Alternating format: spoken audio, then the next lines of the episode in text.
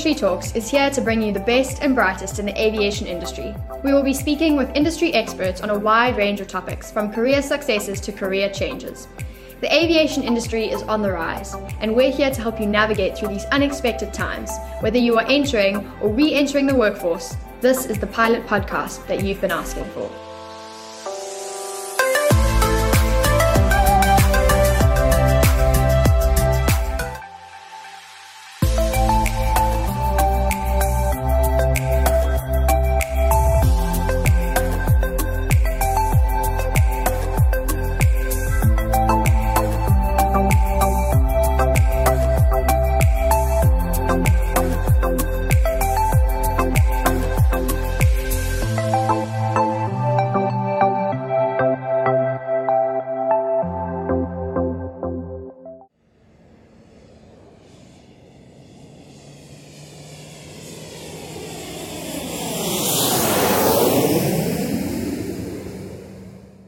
Joining us today is former Nationwide pilot Daniel Perry. Daniel was the first officer and pilot flying on Nationwide Flight 73. Now, if that flight sounds familiar, it's because on the 7th of November 2007, off of runway 01 out of Cape Town, the 737-200 was operating along with Captain Trevor Arnold, experienced an engine separation on takeoff, leading to a fuel leak and a loss of the aircraft hydraulic systems. Join us as he recalls the events of that day, shares perspective on the value of quality training, leaning not only on the depth but the breadth of experience that pilots gain through the aviation careers, and the importance of maintaining the big picture during high risk and high pressure events. Dan, welcome to the PDC Industry Talks. It's great to have you on the show, and thank you, obviously, for taking the time out to discuss your experiences on that fateful day nationwide wide Boeing 737. Uh, it was flight 273, was it? Uh, 723. Yeah, thanks for having me, Dan. Um, it's really it's really an honor to be uh, called and uh, to get this kind of call and to be uh, asked to share the story. Thank you. Yeah, no, it's, it's a really, it's one I think that's really stuck out, particularly in South African aviation. So, and that's spoken to um, a lot of people speak about on a, on a day-to-day basis. Well, well regularly um, because it was just such a, a, unique kind of incident. That's you know it's one of those events that people don't think are ever likely to happen although you know you train for it on, on a regular basis but you know, kind of a, an extreme event to happen um, and to fly through. So we're very i'm very excited to, to, to speak to the man that was there uh, that lived through this experience and find out what was going on through, through your head at the time and how much you're able to process. But uh, I think it's going to be an exciting chat. Um, and just the first question, it's, it's a question I like just to ask everyone. When did the journey, the, the aviation journey for you kind of take off? Where was your starting point in aviation? I started flying quite a young age it's the uh, the only thing I've ever wanted to to do from kind of my earliest memories as a little boy going to air shows with my dad, etc.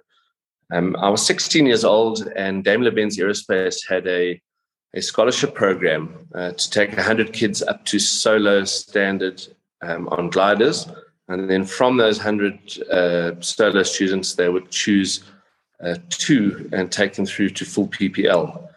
Um, so together with another friend of mine at school, um, entered the, um, the, the, the selection process and got in.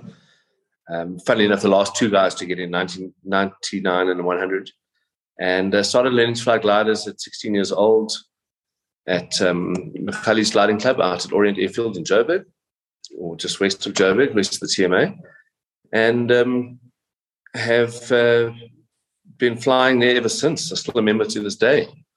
I um, halfway through the scholarship, they ran out of uh, funds. The, um, the funds, I believe, were misappropriated, and uh, as as happens, as unfortunately uh, in South Africa. And yeah, so I um, didn't have any money, but still had the passion. So I got a job on the airfield restoring a 1967 Lotus Elan uh, with one of the pilots there who was restoring it in his wow. hangar. And instead of paying me um, a, a, salary, he gave me one flying hour for every day that I um, completed, uh, every day of work I completed.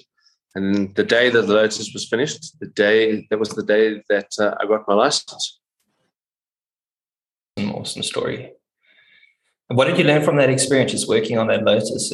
What, what would you say was the, the thing that stood out for you there? Because it's quite a formative time, time of your career. Yeah, I, learned that nothing's for free. If you want something, um, even if uh, somebody extends the hand of friendship to you, that nothing's free. You, you better be prepared to work for it, especially in aviation.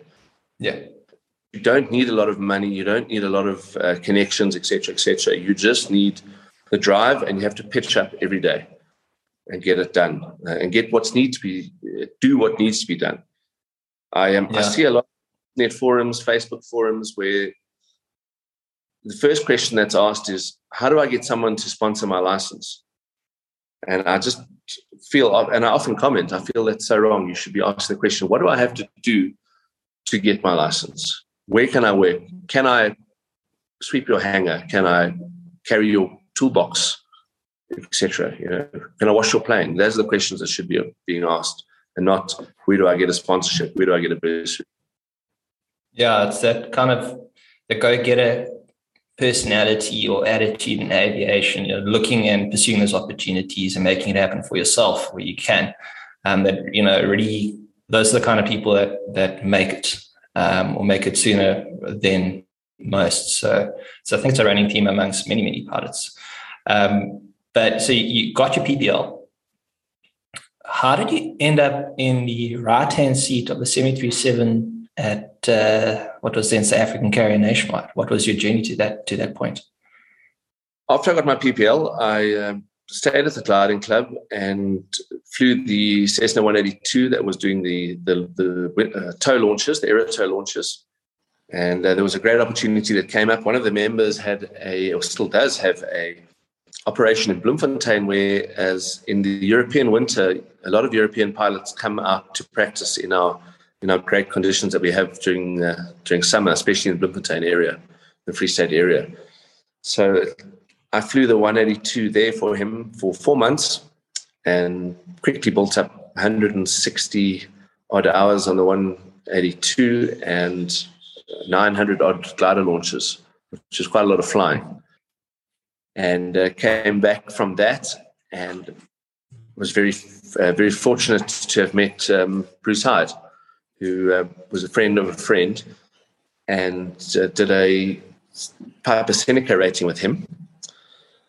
And then another friend of mine who was, was instructor at the flight school that I was working at, I was a uh, ops clock desk jockey at a Lanseria Flight Center, LFC, which is now Grand Central one of the instructors there was flying a Dornier 228 on contract, and he phoned me and said, Dan, do you have your com? So I said, No, I don't, but I have all the requirements. I just need the IF rating. So he said, Get it. We need uh, co pilots ASAP, and your number's on the um, on the top of the list. So I did an IF rating in 10 days. And then, yeah, my and my test was on the Dornier 228. So I did my multi uh, turbine IF test all in com test all in once um, on the Dornier. How, how, much flying were you doing a day to get that done? I, I was doing two sessions a day, four hours a day. Yeah, uh, doing a hell of a lot. Yeah, that's a heck. That's a heck of a lot. It's a heck, but again, there's a job at the end of a piece of string. You know, yeah.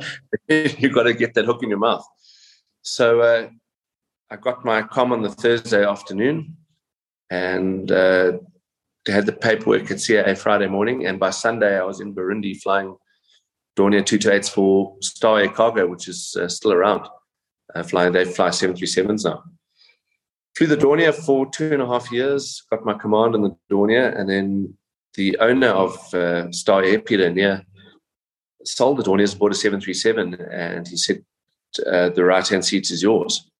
So I went along to Comair and to the external training uh, department through under Glenn Warden and did my 737-200 initial rating there, uh, along with base training, which was pretty cool. You had, because I wasn't rated on any uh, any jet, I had to do um, four circuits at Bloemfontein in the 737, which was pretty much the highlight of my career at the time. And um, from there, Pete's aircraft didn't arrive in time, and gentleman that he is, he organized me a contract position at the now defunct Zambian Airways. which were operating two ex-SAA 737-200s out of Lusaka between Johannesburg and Ndola, Lusaka and Dar es Salaam. Sure. So I went to Zambian Airways uh, on a sort of like um, sublet from from Star Air. Flew there for two months and came back. And um, again, Bruce Hyde stepped into the mix and said to me that they need um, co-pilots at Nationwide. Uh, he was a, a captain there at the time.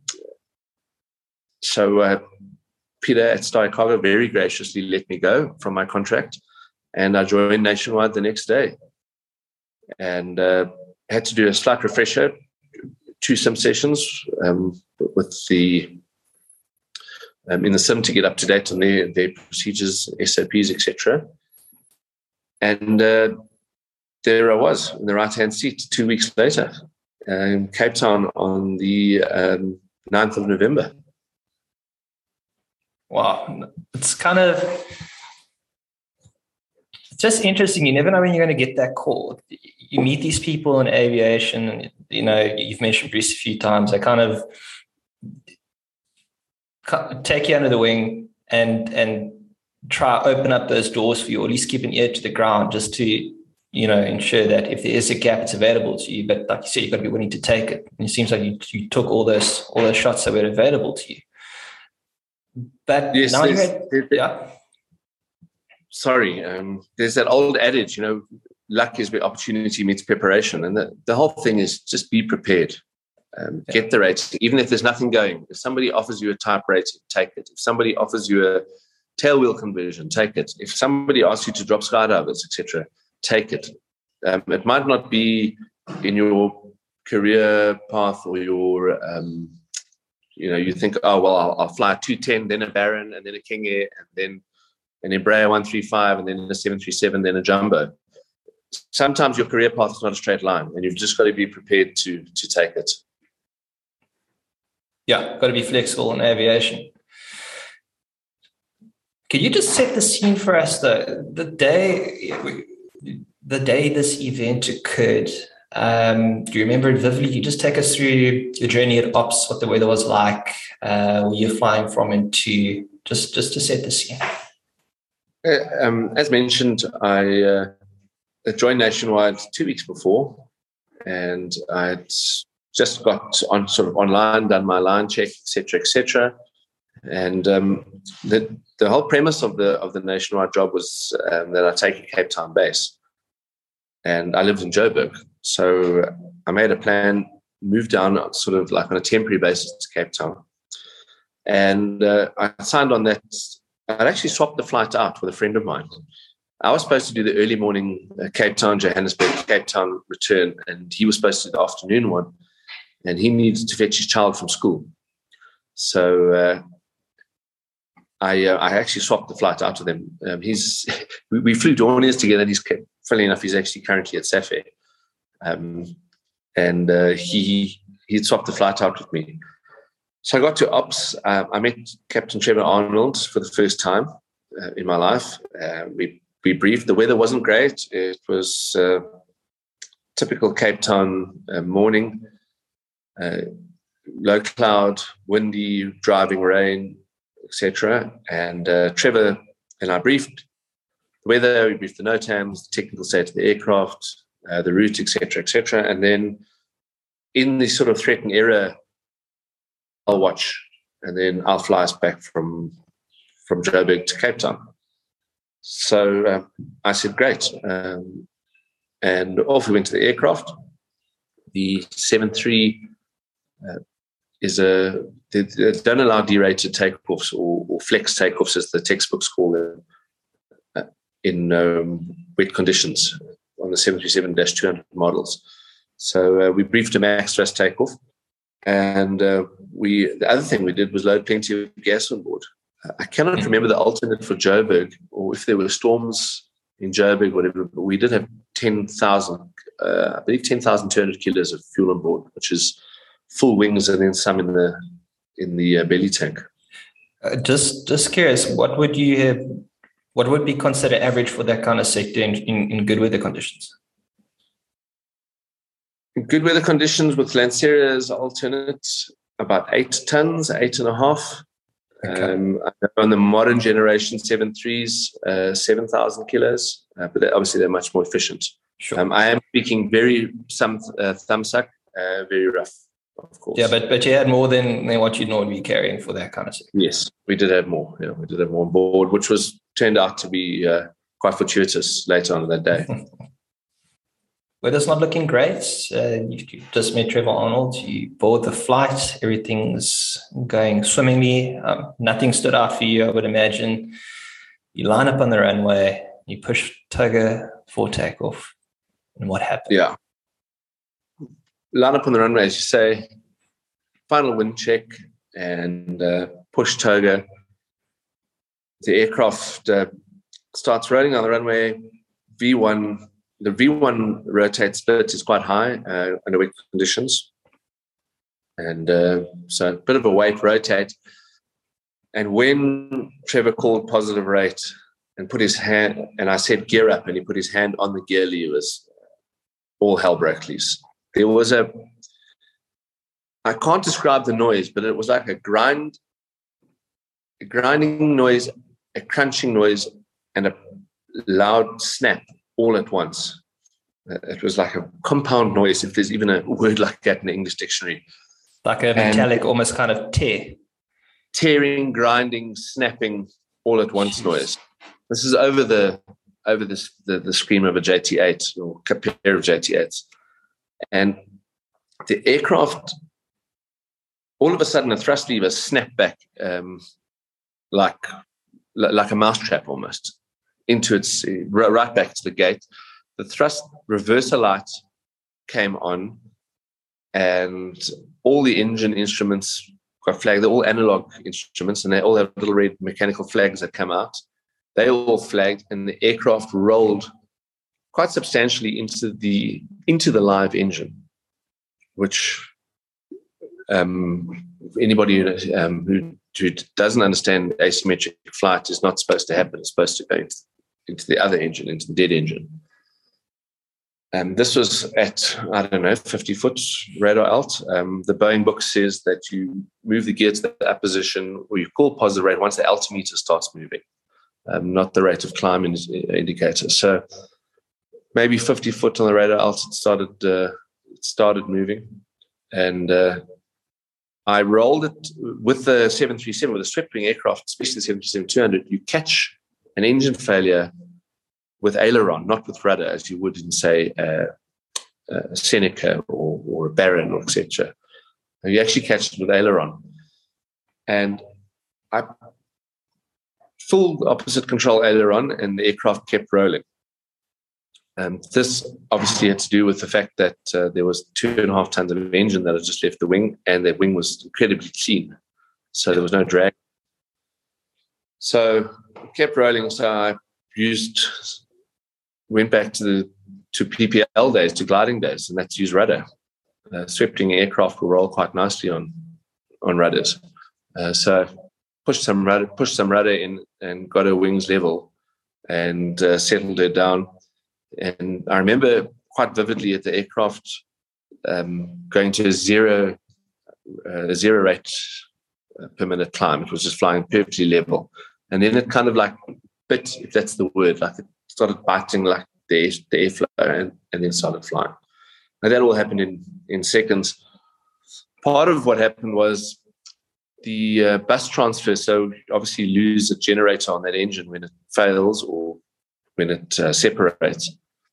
And with the, the, transfer of electrical sources and the manual relays that uh, that have to take place, I lost all my instruments, my primary instruments.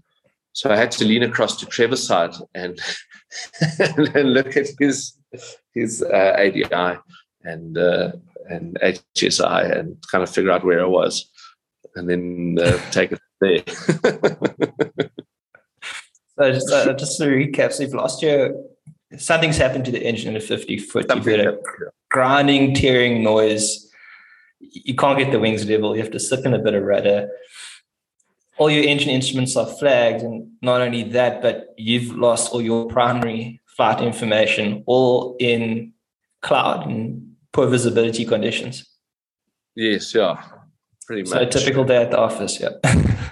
yeah, you know, Murphy, you know, Murphy was an optimist, I think, when, when he was out that day. No, that's like a that's a mean kind of sim session instructor would plan for for a relatively experienced crew. I mean, and this is this is happening in real time. This is real life. Yes, yeah, it's real life. Um, and funny enough, that's one of the things that went through my head. Um, I said to myself, "This isn't the sim. This is for real now." So fly this airplane. Uh, it all kind of came, all the instruments, etc., came back, and uh, Trevor Trevor and I went through the memory items. Um, with for those who don't fly um, commercial jet, the most emergencies are handled with a checklist, but um, in certain certain instances, you need to do some memory items. Uh, in, the, in the event of an engine uh, severe damage or separation or fire with a uh, 737-200, there are some memory items which are disconnect the auto throttle, identify and verify the um, affected engine, slowly retard the thrust lever to the idle position. Obviously, once once it's verified, it's very important. You don't want to throttle back the, the live engine, a good one. And then uh, the fuel cutoff switch, which is uh, basically a start your start switch, which controls the fuel valve and ignitions to to the engine. You move that to the off position and then pull the fire handle um, if there's a fire, you would obviously discharge the bottles into into that engine. But um, in, this case, we had no fire. You actually have to manually override it. Uh, there's a little button that you push to click and override it to uh, to pull the fire handle, which disconnects a whole bunch of systems from the engine, such as thrust reversers, hydraulics. You don't want hydraulics fluid pouring into a burning engine. Uh, it's you know it's oil uh, disconnects the uh, electrical source and it uh, also disconnects the fuel um, as well as the thrust reversers. So a lot of things happen, and these have to happen from memory, and then you go back and then verify that you've done this with the checklist, and then the checklist will continue uh, on into um, some more advanced items, preparing the aircraft for the descent and the landing, etc., etc. So um, while we were doing this, uh, these memory items, and we completed the memory items, uh, we had, in the meantime, aviate, navigate, communicate. As part of the navigation part, we had to intercept in those days was the radial 353, I believe, uh, Charlie Tango Victor outbound to Robben Island um, while you're accelerating the aircraft to clean the flaps up, etc., etc. So we were busy doing all of that when Trevor, um, so the flight path was under control. The, the, the the memory items out of control and the navigation was under control. And Trevor said to me that the comment was like, um, Dan, you need to trim the aircraft a bit more. We're out of trim. And flying in trim is quite critical uh, in, a, in, a, in a single engine scenario because you don't want any drag that you um, that you don't need. And the 737 uses, apart from ailerons, uses spoilers. So you don't want spoilers hanging out into the breeze um, while flying with one engine. And I had been guilty of this in the simulator. And I did my my sim prep or my sim transition at Nationwide uh, with the late Laurie Kay from SAA. He had retired from SAA. And Laurie was a phenomenal instructor. Um, and he very gently reminded me that I wasn't trimming the aircraft properly in the sim. So I thought, oh, well, this is the sim coming back to haunt me. So let's do what Uncle Laurie said and focus, you know, focus on my uh, on my flying. And I and I was really battling. And I said to I said to Trevor, Trevor, I'm I can't keep this aircraft in trim. So he said to me, Would you like me to take it for 10 seconds and just feel it? So I said, Sure. Took it over and five seconds later gave it to me back, gave it back to me. He said, Dan, I don't know what's going on. Whatever you're doing, just keep doing that. Mm. And what I eventually wound up doing was trimming it to about half to two thirds, um, and then using my foot, losing the rudder to to uh, augment the the trim. And that had to do with the fact that the aerodynamics completely changed. There was a hole in the wing and uh, an engine missing, and fuel leaking out of that out of that wing. part of the, the process is, um, like I said earlier, and if I'm jumping around, I'm sorry. It's just because a lot of things that happen at once that require yeah. explanation. And when I said earlier that you have to verify um, which engine has failed or been shut down or, or had a severe damage or indeed separated, the um, part of the verification, well, part of the process, as I said, is retarding the thrust lever. And when when Trevor said confirm engine number two, and the right call would be affirm engine number two, I actually we stopped right there and I said, "Hang on, Trevor, this aircraft rolled to the left, and if the live engine is on the left, why did it roll that way?" We had had no idea that the engine separated by now. Um, what we did think it probably happened, and it has happened to 737-200s in the past, is that the thrust reverser buckets, which are at the back of the engine, which are literally like clamshell doors, um, we thought maybe one of those had deployed um, on takeoff, which is why the light came on and why the thrust lever snapped back so fast. Um, that was just a sort of off the cuff uh, diagnosis. It was a hypothesis uh, because nothing was making sense. And by no means was it our final diagnosis, but it is something we discussed.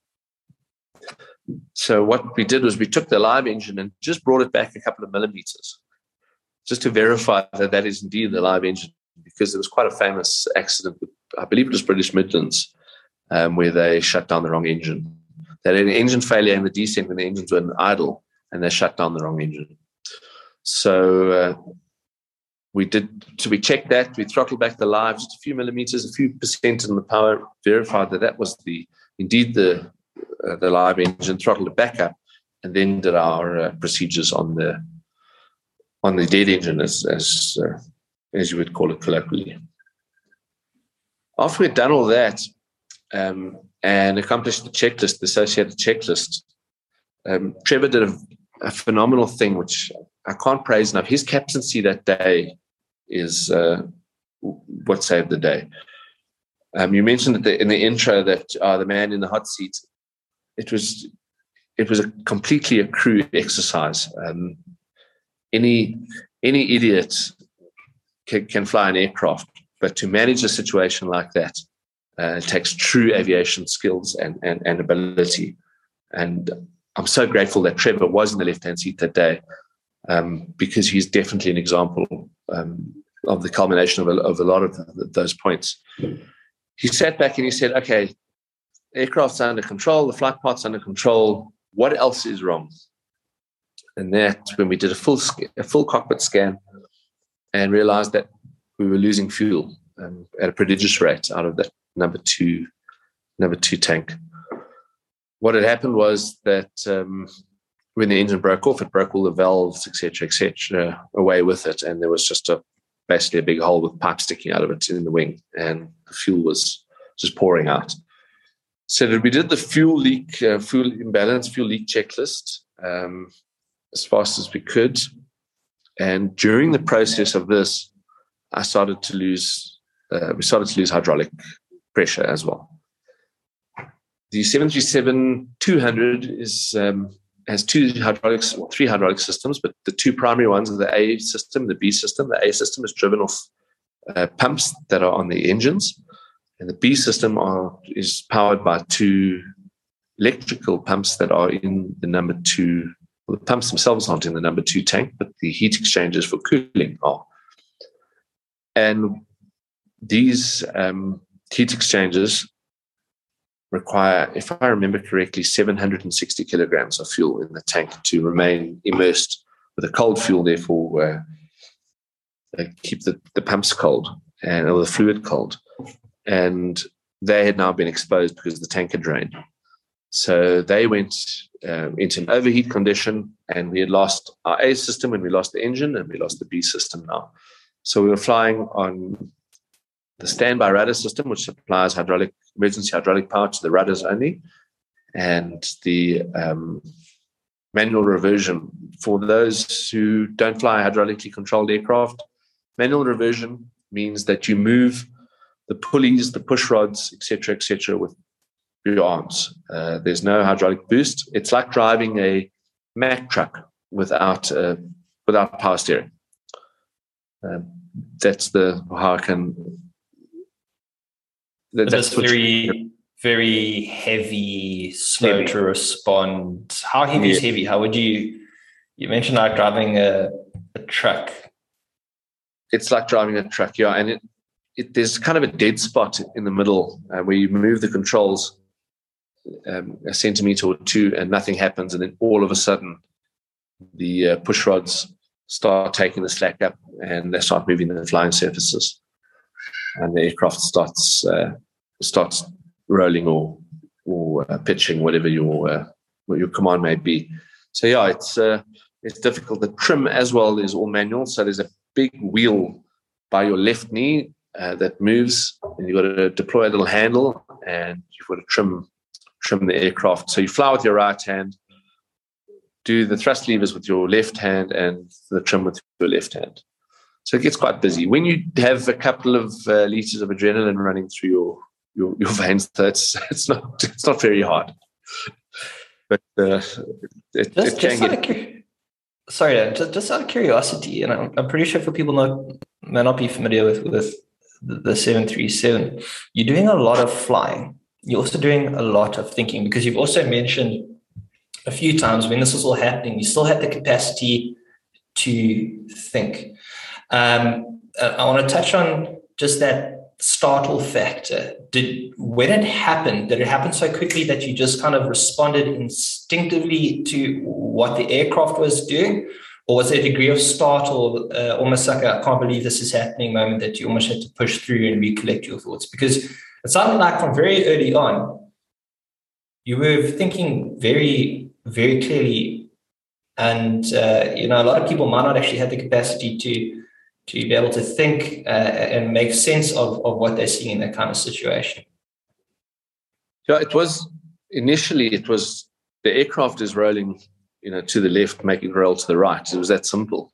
Um, the you react to what the aircraft's doing with a with a you know with a muscle memory response, much as if you would in any aircraft. Uh, you'd be flying a Cherokee on finals and get a gust that makes the aircraft roll. You, you would roll it the other way. Um, so th- that was the reaction was fly the aircraft.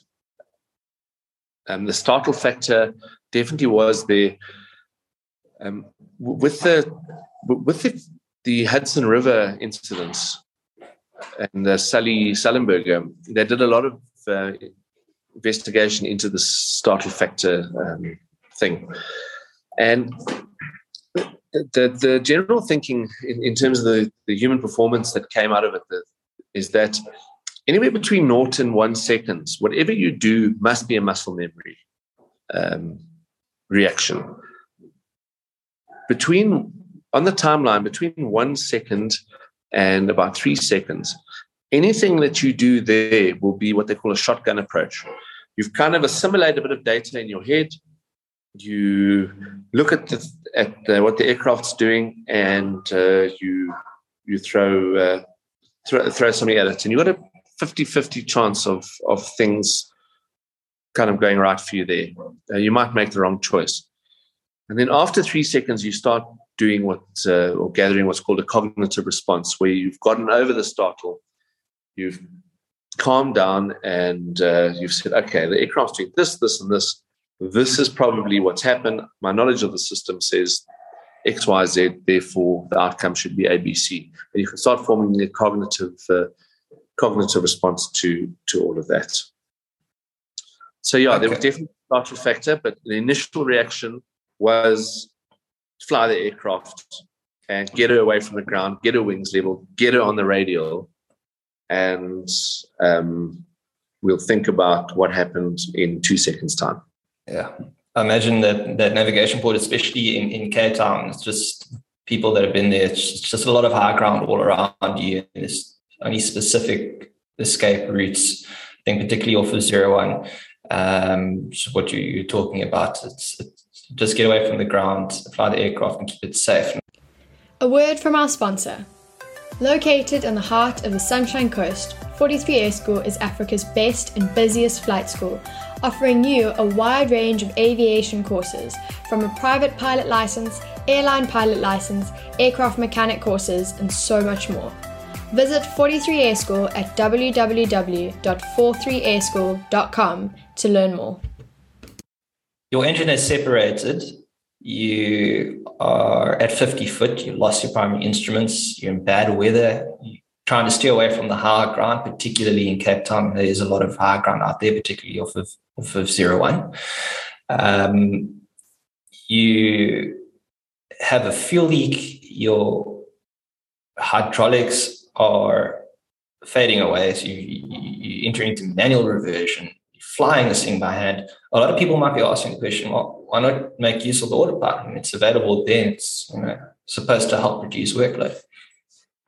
Yeah, and that's what you you you should do. Um, whenever you your workload is increased, be it in instrument conditions, be it in uh, emergency conditions, if the autopilot is available, definitely use it. Unfortunately, due to the technical uh, aspect of the autopilot being hydraulically powered or controlled, it wasn't available. We didn't have an autopilot available. Um, fortunately, being a multi-crew environment, and that's what the SOPs are designed for. One guy flies and another guy manages. So you can afford to um, focus almost not completely, but, but but wholly on the flying, while somebody else uh, does the, the thinking uh, or, or, the assessment and the uh, the management situation, and you can just take brain or RAM RAM space away uh, every now and again um, for for the discussion items, etc. But I definitely uh, would have used the autopilot had it been available. So autopilot's not available. This is on you. You're flying this airplane in this kind of condition. Now you've mentioned uh, Captain Trevor Arnold a few times. Um, he seems like a, a guy that's very capable of keeping a cool head, even when you have these multiple cascading failures occurring simultaneously when you least expect it. I mean, these things always happen when you least expect it. In terms of options, how did you guys go about assessing what had happened or recapping what had happened and deciding what your options are? Because you mentioned the weather wasn't particularly good in Cape Town, and the, the, nearest alternative is, of course, George but you've also got this this fuel leak the same time. So how did you go about unpacking this this uh, bucket of worms for for for what it was? Yeah, um, with the diagnosis uh, before before you go into your options, uh, it's always good to properly diagnose what your problem is. And part of the diagnosis was calling the cabin controller to the to the flight deck and telling her, "Look, we've had a severe uh, failure of an engine. Um, can she go look out the windows and tell us what she sees? Now, it's very important as well not to give any leading questions. So, i.e., please look out the right hand side of the aircraft and see if you see any fire.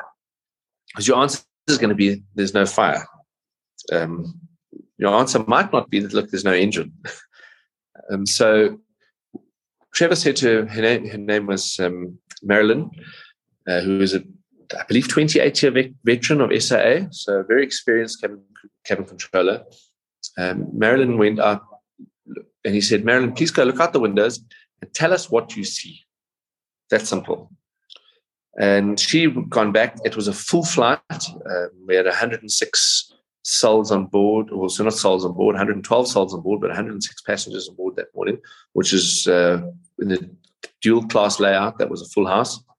So she couldn't really get over the three seats to look out the window, um, especially with passengers. We had a couple of passengers that were uh, getting a bit rowdy, getting a bit panicked, um, starting to to lose to lose it a little bit. So she had that also to deal with. So she came back to the cockpit and she said, "I cannot see the front of the aircraft right engine." Um, now it sounds like a funny way to say things, but again, when you're facing backwards down the aisle of an aircraft, which side's right, which side's left? Your right, my right.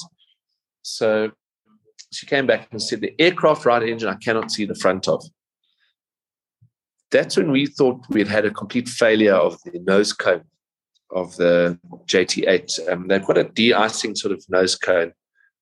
And uh, there have been a few instances worldwide, and I believe at Nationwide itself, where the nose cone had come detached So initially we thought that would probably be uh, what's happened to us, which would have made sense with the with the annunciations we're getting, but not complete sense, but it was the closest we could we could get.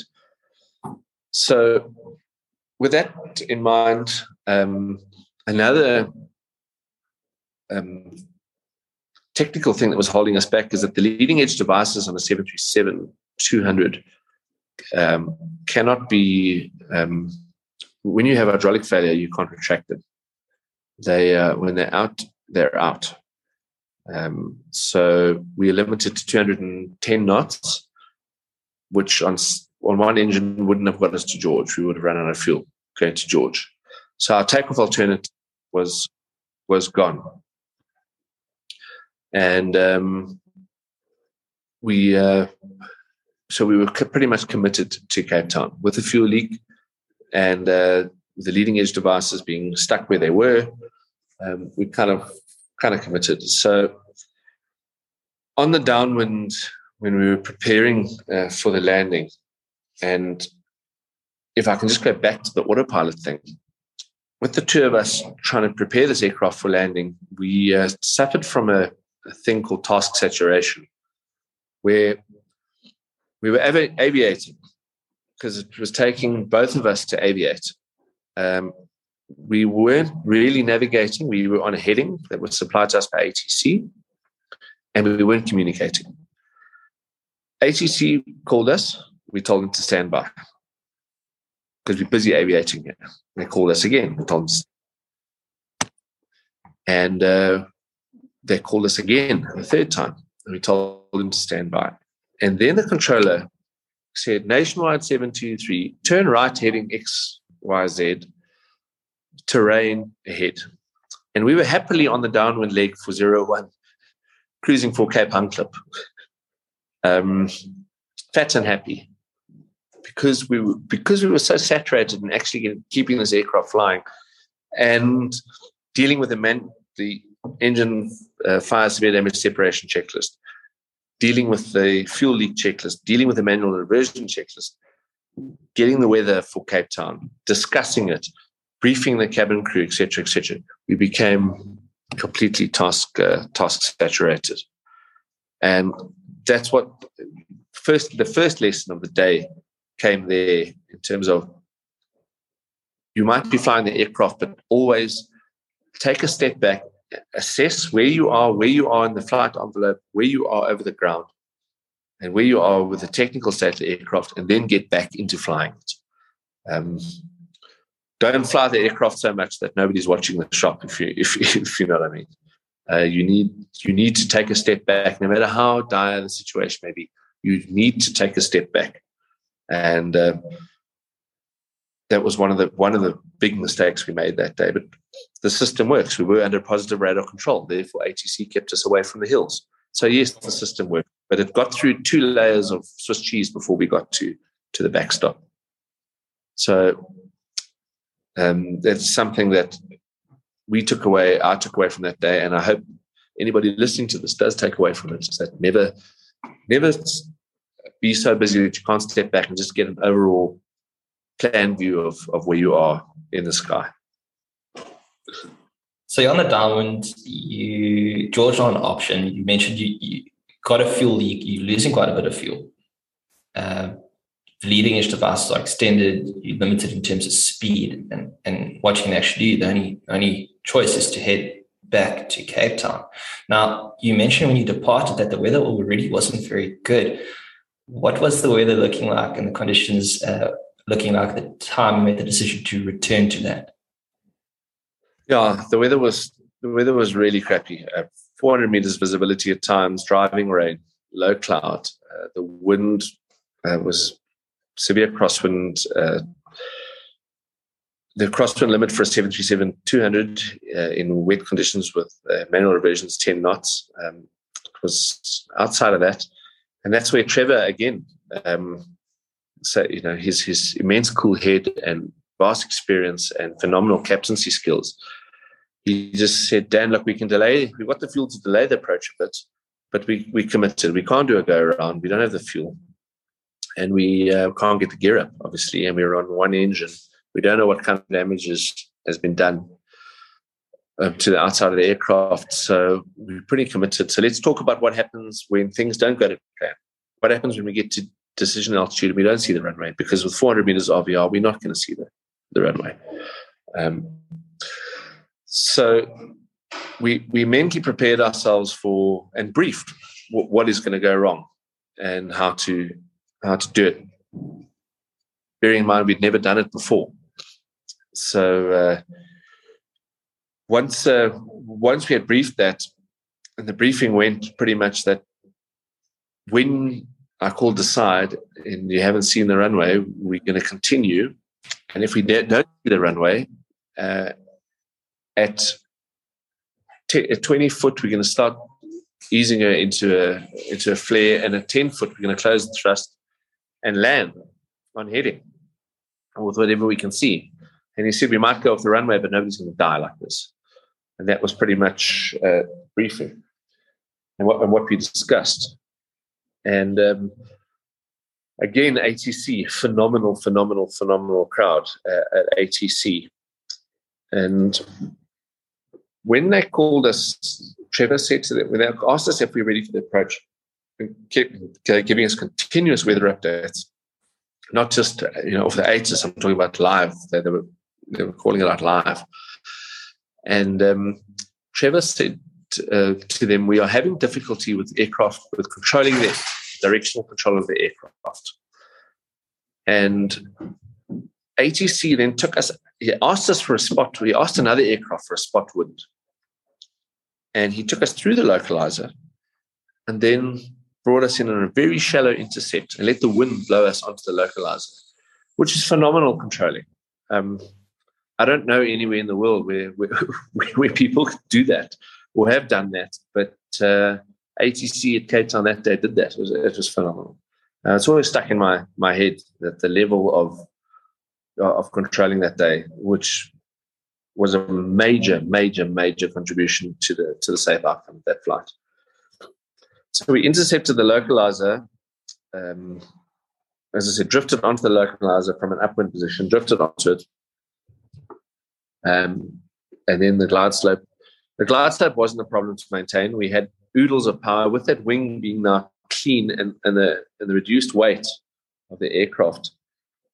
Um, the other thing, uh, sorry, that we had going uh, against us is that the the 73 is designed for 453 kilogram fuel imbalance between tank one and tank two. We had um, in excess of 6,000 kilograms imbalance. We had 4,300 kilos of fuel that were missing out of the tank and 2,000 odd kilograms of engine that were gone. So again, you know, the, the, the controllability, especially the manual version, was it was difficult. It was really difficult, and I did a lot of flying um, with the rudders to to help the aircraft. Can I and, just ask a question while we're on that? You, you've mentioned the importance of stick and rudder, and you know, we're looking at um, LOC-I, loss control in flight events that have really been on the rise in, in, in the past years. And this kind of event requiring such a high degree of, of handling skill. Do you think your gliding background, that foundation, had a part to play in your ability to operate that 737 in, in that kind of condition to the level that you did? Definitely, without a doubt. Um, the, with the glider, you know, it's it's a very, very, very um, susceptible to adverse yaw because of the long wings. And you, you, if you don't use your feet in a glider, you, uh, you, you know, you, you will never fly the aircraft in a um, in a controlled manner or, or, in a coordinated manner and not be able to thermal it, etc., etc. So it was drilled into me from age 16 that you know keep the ball in the middle, keep the string in the middle. Uh, because it's critical. You, a glider will just fall out of the sky in terms of you won't be able to climb a glider in the thermal. So, so yes, de- definitely, definitely, definitely. And um, I think we tend to be blasé, especially students. Tend, I've noticed tend to be blasé about the secondary effects of controls. And one day, you know, it could it could save your aircraft uh, if you if you know about the secondary effects controls and and have practiced it. So it's it's a really good um, good exercise to to to do something like that. You know, do the uh, secondary effects controls. So yeah, I definitely definitely think that uh, it did. Right, and so you are setting up for this approach. Um, ATC's vectored you onto final. Uh, the aircraft's still in a great condition. You're flying the aircraft to below minimum manual reversion, um, crosswind, using a lot of rudder to fly the aircraft. And you don't have the fuel for a go around. So you literally have one chance to get this right. No pressure. Yeah, no pressure. Um, and uh, as we touched on earlier, I think you, if you don't have depth of experience, the, the, the breadth of your experience is, is, is what counts. Um, with the gliding, you know, you learn to fly with your feet. Um, you had to use rudder, etc. So the controllability of the aircraft, if it's not giving you what it wants to give you, what you need with the ailerons, use the rudder, secondary effective controls. So um, flying a lot with the rudder, there was bags of power for the uh, for, for, the glide slope. That, that wasn't an issue. Speed control was was fine, and uh, glide slope control was fine. But the the I, ha- I had the localizer pretty much surrounded, uh, one dot each way, half scale deflection each way, uh, just zigzagging as the aircraft sort of um, settled down um, and the wind gradient decreased as you get closer to the runway. And Trevor had previously briefed the the cabin, and again, I can't praise his, his skills enough. And uh, we've all listened to the to the briefing from the captain when he asked you, please nicely to listen to the cabin crew as they need to to brief you now. He said, ladies and gentlemen, and these weren't his exact words, but this is the gist of it. Um, and he said, ladies and gentlemen, the cabin crew are now going to brief you on um, our emergency landing. It is vital that you listen to each of the instructions as your lives literally depend on it. And that's what he said to them. And that, I think, put everybody in the cabin in focus that this is now for real. Um, it put us in focus that this is for real. And on the glide slope, he gave the call brace, brace, braces, which is where you uh, put your head in between your knees, or if you, you know, sitting in a jump seat, push your push your chin down into your chest, depending on which jump seat you're sitting on. And the cabin crew started uh, giving their their shouted commands, as they called, uh, which is remain seated, remain seated. And we um, got to Minima. We didn't see the runway, and we continued. And I can't remember the altitude to to to to be uh, to be truthful, but we were definitely over the N2 because I definitely saw uh, the N2 flash behind us when we saw the runway. We came out of this driving, driving heavy rain, and it was we could see all the way to Robben Island. The squall had passed through, and we could see to Robben Island was phenomenal. And, and sort of the sun was setting. Uh, it was really, uh, really great. And um, Trevor said, "I have control because the SOP is that in a in a situation like that, the captain lands, and maybe that was our second thing we could have done better that day or differently that day. Is that the situation determined that the aircraft was hard to control.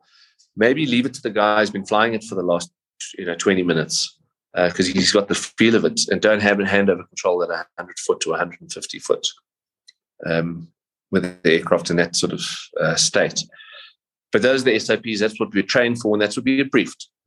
Um, so there's no time at 100 150 foot to to change your mind. So he took control, and like I said, like a good FO, I had lined us up with the edge lights of, of the runway. So he took control and rolled it, uh, and tried to roll it to regain the the center line. He moved the controls the requisite amount. Nothing happened, as explained earlier about the dead spot. He moved the controls further. Um, there was a four-letter word that came out of his mouth. Um, that's on the the cockpit tapes. Uh, and then got her wings level and put her down on the center line in the touchdown zone. Um, absolute crease. Uh, probably one of the best landings I've ever experienced in 73 in my life.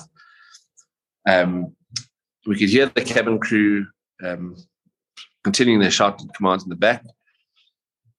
And we decelerated on the runway. You have a thing called a um, an accumulator, which is basically hydrogen, uh, sorry, hydrogen gas, nitrogen gas. Um, that uh, is a brake accumulator that you that you've got emergency braking with because you don't have uh, hydraulic braking, and it and it will give you three applications of brakes. Trevor had the presence of mind to pull this aircraft off onto runway 1634 so as not to block the runway behind us for any other traffic that may be short of fuel due to our emergency. Um, absolutely phenomenal airmanship. Pulled off um, onto 1634, stopped the aircraft. The fire crews were there within seconds.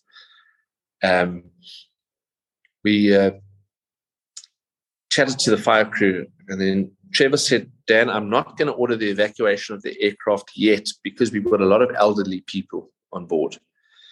Um, it's raining outside. Those rubber slides are going to be wet and they're going onto tarmac. Um, there was, there were, we had a, a, large contingent of, of German tourists, uh, pensioners that were out on a, on a tour. And um, he said, We've got these elderly uh, people on board. I'm not throwing them down a rubber slide if I don't, if the aircraft's, uh, if we don't need to. He said, however, while I'm in the cabin assessing the condition, if you have any inclination of a fire or the fire crews outside say there's a fire, order the evacuation. And uh, that's uh, exactly what it is. So I sat in the cockpit chatting to the fire tender, Fox Tango 1, uh, monitoring inside of the cockpit. And Trevor got out of his seat, went back. And he came back, and his face was the same color as his shirt. And he said, Stuff me, there's no engine on that wing. And then the 7.3's got a, a, cockpit window that's actually an escape uh, an escape window. I opened it, stuck my head out, and looked at the, looked at the right hand wing. And I leaned back and I said, You're right, there's no engine on that wing. And that's the first time we realized that we lost the engine completely. Um, was was after touchdown. And the the um, fire services got some stairs to the aircraft, and we did what's called a rapid disembarkation. So no rubber slides, no inflatable slides. Get the stairs, get everybody off the aircraft away to the emergency services, and the cabin crew were phenomenal. They were absolutely um, superb. Um, Marilyn, Fritz, Nandipa, and uh, were just incredible people. They they got those passengers out and safely within 90 seconds of, of that door opening. Um, they were really good. Uh, I, I, can't praise them high enough. And Trevor for having the presence of mind to actually have read the PAX manifest and, and worked out that there's elderly people and if we're going to get injuries if we if we start deploying slides. Um, and that's you know that's true situational awareness. That's true airmanship. It's not just knowing the technical state of your aircraft, but knowing every bit piece that goes in there, including the the condition of your passengers and how many of them there are. So there's a lot more to to flying a passenger aircraft or a cargo aircraft than just uh, takeoff and landing. Uh, the management of that whole of that whole you know little um, cosmos of, of things is, is, is quite critical, and uh, I think that's what being a captain of an aircraft is about: is having that big picture all the time. Definitely, it's particularly in that kind of situation to keep a head keep a cool head given how much was going on. Yes.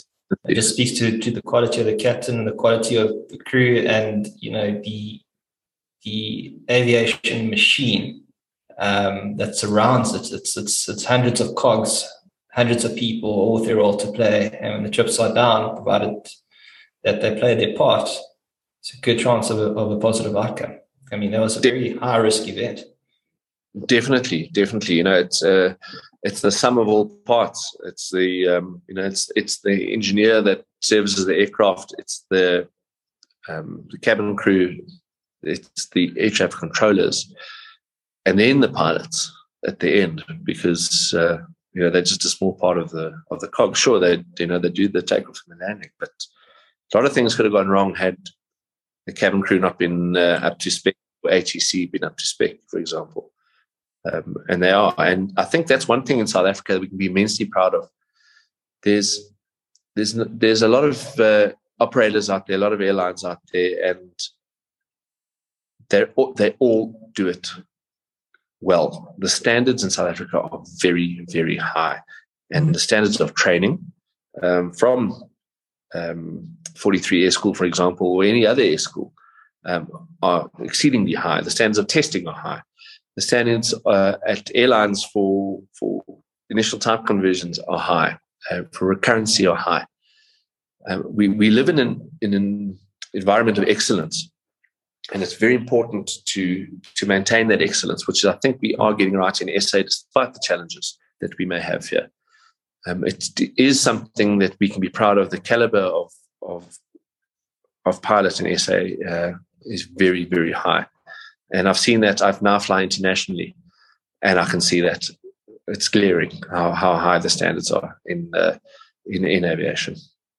You're listening to PTC Industry Talks. Don't forget to leave us a review and subscribe to the podcast. We'll be bringing you new episodes weekly.